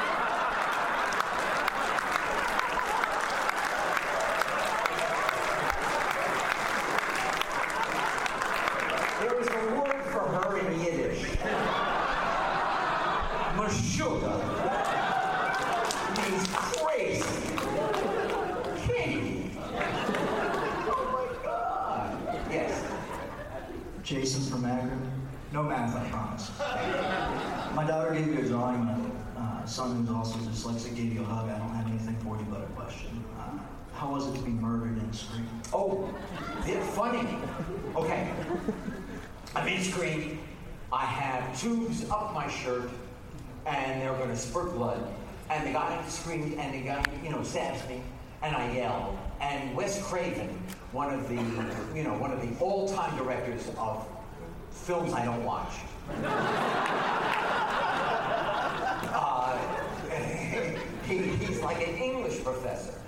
He really is. He's quiet. He's soft-spoken. You know, Freddie is in his brain. I don't know where that. And uh, he came up to me and he said, "Do you think uh, it's excruciating? Do you think uh, being stabbed probably hurts more than that? Do you think you yell a little louder?" I said, "Sure, I can do that." And so then I screamed. And then uh, the, the blood spurt.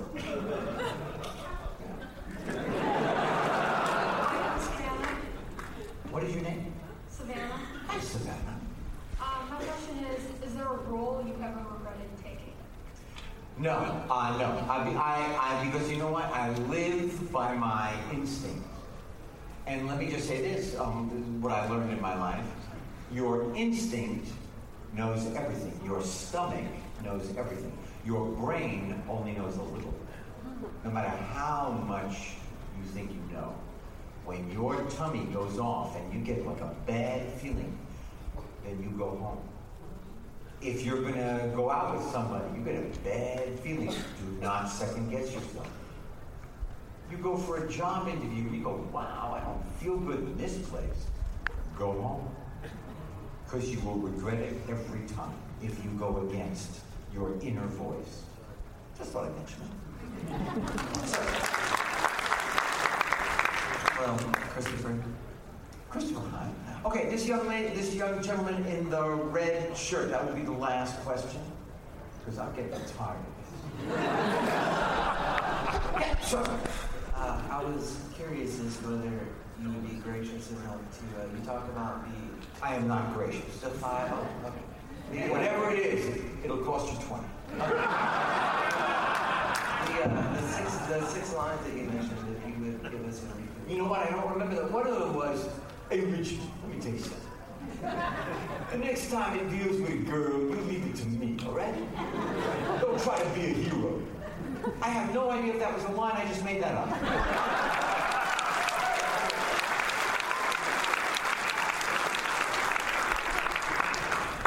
What is your name? Jesse. Um, and my question is, from what I've gathered, you yourself are not a motorcyclist. How, I do not row. I do not ride. I don't know how to ride a motorcycle. how difficult was it playing a character who is a mo- his one of his main things was his motorcycle for so many Well, I, during when I played the Fonz, I loved motorcycles. I just couldn't ride it. they put me on a, a board with four rubber wheels, and they pulled me by a truck. and I thought I looked great. I actually rode it for about nine seconds going up the hill in the opening credits. That was it. Sir. Uh, Tony from Springfield, if the opportunity ever arose, would you ever reprise the role of the Fonz? If not, would you recommend the role? I would go with Ryan Gosling. because he's cool with a jacket on and a jacket off, doesn't matter. Um, I don't know. I have learned in my life never to say never. I used to be so, no, I'm never gonna. And then I ate my words, you know what I mean? So, no, I, I don't, uh, I will never say never. Uh, Sean from Cincinnati. Um, just before my question, just a quick comment. I, uh, the funniest moment in television for me ever was when you were on Out of Practice in the Thanksgiving episode. I thought that was the funniest episode of anything You know what? The guy who wrote that episode on Out of Practice, the Thanksgiving episode, is the man who invented Modern Family. Oh, really? Oh, the same writer. Oh my God, he was so funny on the page. I, it was like I was like, um, it was like an honor to be You on that show. too. You really were. And my question is about the Happy Days cast. Who from the cast are you closest with today? I would say Don Most. Uh, Marion Ross is one of the greatest women of the 21st century. She's 84. She is lusty and smart and funny and still works and does plays. I adore her. I adore her. So it looks like last but not least, I'm Steve from Cincinnati. It's a real pleasure to be able to speak with you. Thank you. You've had a marvelous career um, spanning decades. and 40, 40 years. years. And people 40 where's my walker?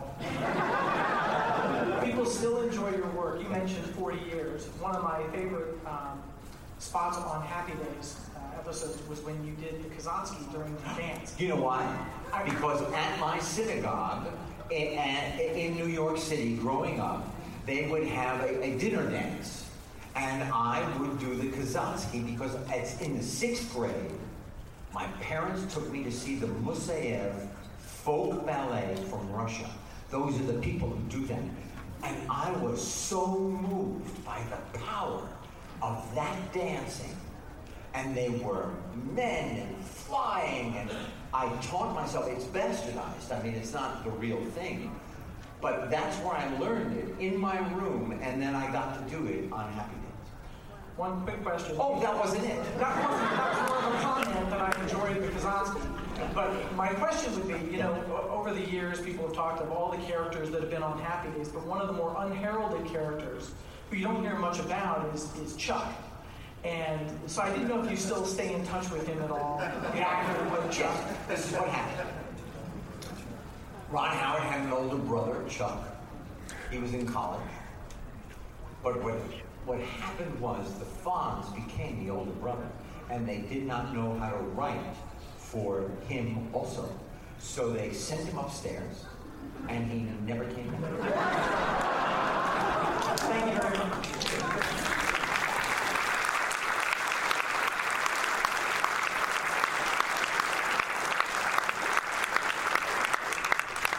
Um, I would just like to say that I thoroughly enjoy spending this time with you. I hope you have a wonderful rest of your weekend that you enjoy Oktoberfest, that you don't drink and drive, and thank you for being so unbelievably warm to me. And I will see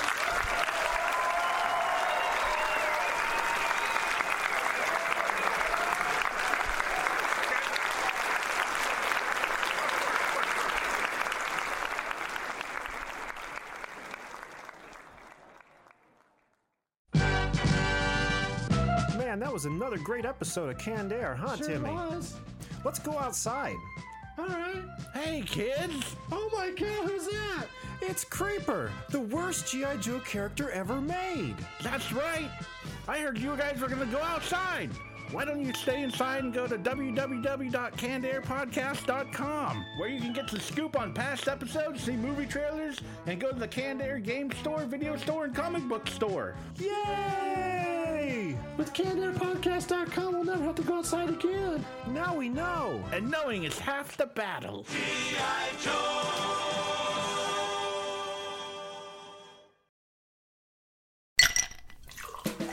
Hi, this is comedian and writer, and let's be honest, I do a lot of things. This is Dino Tripodis, the host of Whiskey Business, the podcast not so much about whiskey as it is one with whiskey. Yes, we drink and talk about whiskey, but we do so much more with so many interesting people. For example, we talk to comedians like Greg Warren. You know, I don't want to brag, but let's just say I can walk into a Red Lobster and get whatever. You know, I think the pause right there is probably more important than the word. Amazing athletes like boxing champion Buster Douglas. When a fighter's down and he's looking for his mouthpiece instead of trying to get up. That's when I knew it was over. Yeah, right? And yes, Bigfoot chasers. Do you believe in Bigfoot? And if so, does he really eat beef jerky? the Bigfoot thing is people have seen these, and, and I've seen a lot of compelling evidence about it. It's Whiskey Business with Dino Tripodis. Join us for what we call a good conversation with a good pour. You really can't ask for much more than that, can you, people? Check us out at whiskeybusinesspod.com, a proud member of the Evergreen Podcast Network.